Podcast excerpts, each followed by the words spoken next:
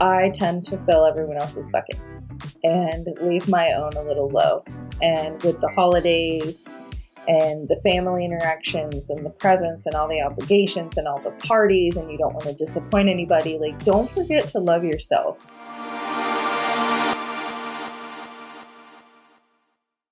Welcome to Rockstar Mindset. My name is Jessica Thompson.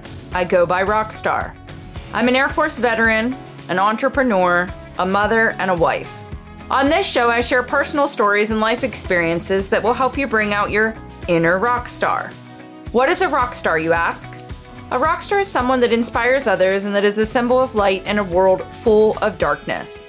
If you're looking to level up and, as I say, life better, then this is a show for you. Check it out.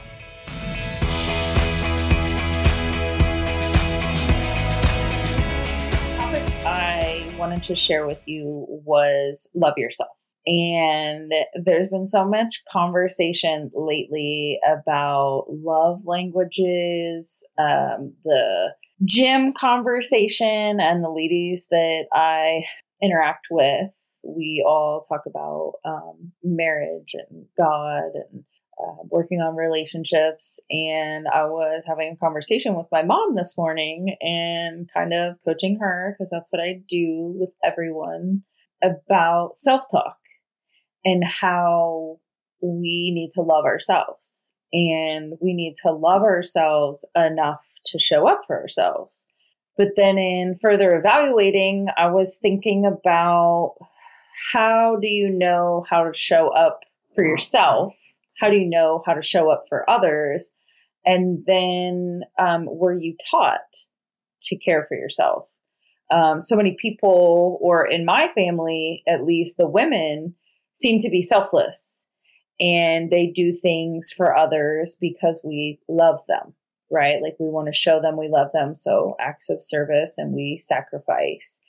And I don't know that it was really taught or ingrained early on that we also need to love ourselves and do for ourselves as we do for others.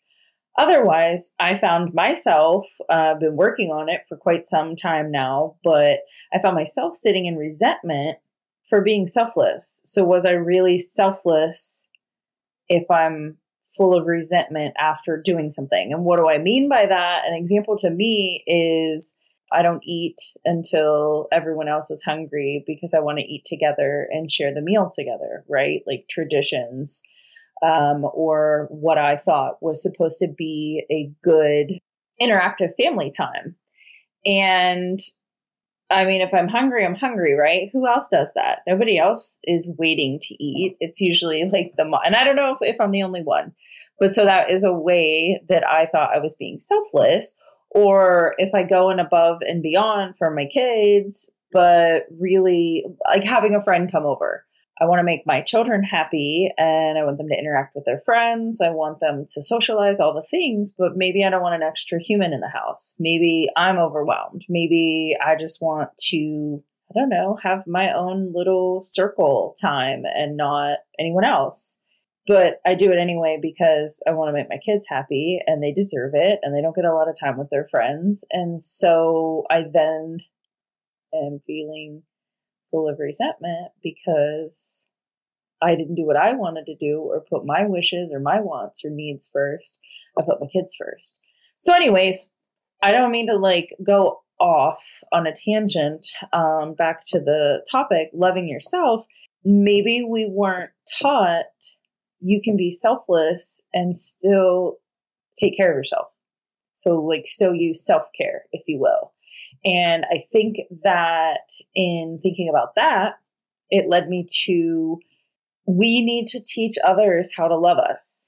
And we need to know how to love ourselves, how to fill our own buckets as well as filling others' buckets. Like we're important. There's so many times that people say, if mama isn't happy, isn't anybody in the house happy? I believe that, right? Because you were whoever the glue in the family is, right? I happen to be the glue. I bring the fun. I plan the things. I focus on entertainment. I go with interactions. I'm always five steps ahead, thinking things way in advance. It's just how my brain works. But so in the conversation this morning, it was I want to do better. I'm going to do better. Here's what I'm doing. The words and the actions are not aligning. You need to love yourself enough to show up for yourself. Know that we only have one vessel. Like, I'm a real estate agent and I deal with houses. And so, in relating the two, your body and the house, maintenance is crucial for long term success, right? If the bones are good, then you can work on the rest, right? Like specifically to real estate renovations, upgrades, all those things. Kind of the same thing with our bodies, like maintenance, right? You can work out a little harder or, you know, trim trim a uh, some fats out or whatever, adjust your diet. Like there's so many ways that we can make an adjustment to be better. But ultimately, this is one one shot, one vessel. Like we get one chance. Like you're gonna have to deal with this forever. If it's 60 years, if it's 70 years, if it's 90, if it's 100, why wouldn't you want to go in a Cadillac versus a Pinto, right? Uh, now I'm using car analogies. I don't know what is going on, but I just really felt led to talk about how we love ourselves. How do we teach others to love us?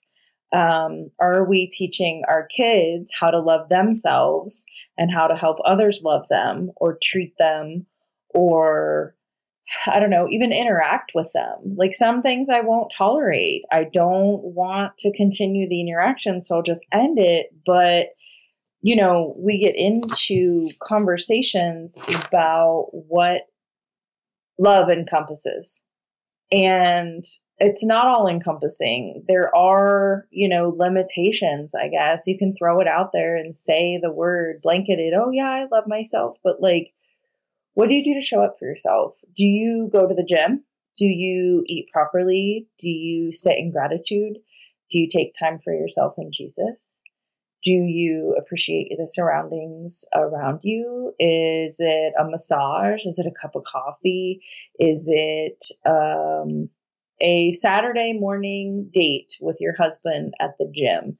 Because I feel like that's a part of self care for me because I'm putting it on the schedule for us to interact. In this season, when we're who whoever's watching this, whoever my audience is that you follow me, I tend to fill everyone else's buckets and leave my own a little low. And with the holidays and the family interactions and the presents and all the obligations and all the parties, and you don't want to disappoint anybody, like, don't forget to love yourself. How do you love yourself? And how do you speak to yourself? Self talk is very important. And I mention it regularly. And I think that it needs to be revisited regularly because we can start saying icky things about ourselves. Past couple days, I felt, well, actually, I was up like four or five pounds. And I didn't know if it was salt. I didn't know if it was water. I had to like reevaluate everything. I'm already back down today. I'm like, I think I'm one pound up from normal, which is whatever. But I started thinking and my old cycles, and I was, you're fat, you're mm-hmm. making bad choices, you're not doing good. You need to do better, make better choices. Like, do you want to be fatty? Like, just icky stuff, right? And I didn't like it. I didn't like it. I didn't want to hear it from myself, about myself, anything.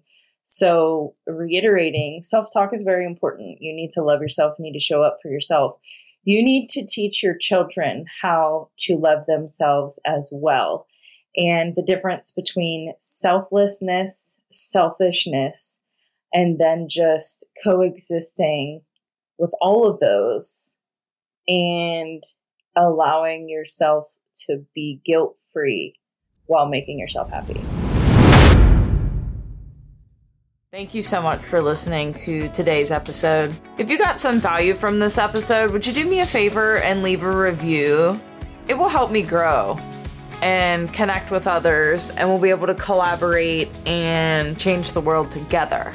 Um, you can also follow me and connect with me on my other socials um, Jessica Baker Thompson on Facebook, at Rockstar Mindset JT on Instagram So follow me in all the places. Thanks again for listening, and I'll catch you on the next episode of Rockstar Mindset.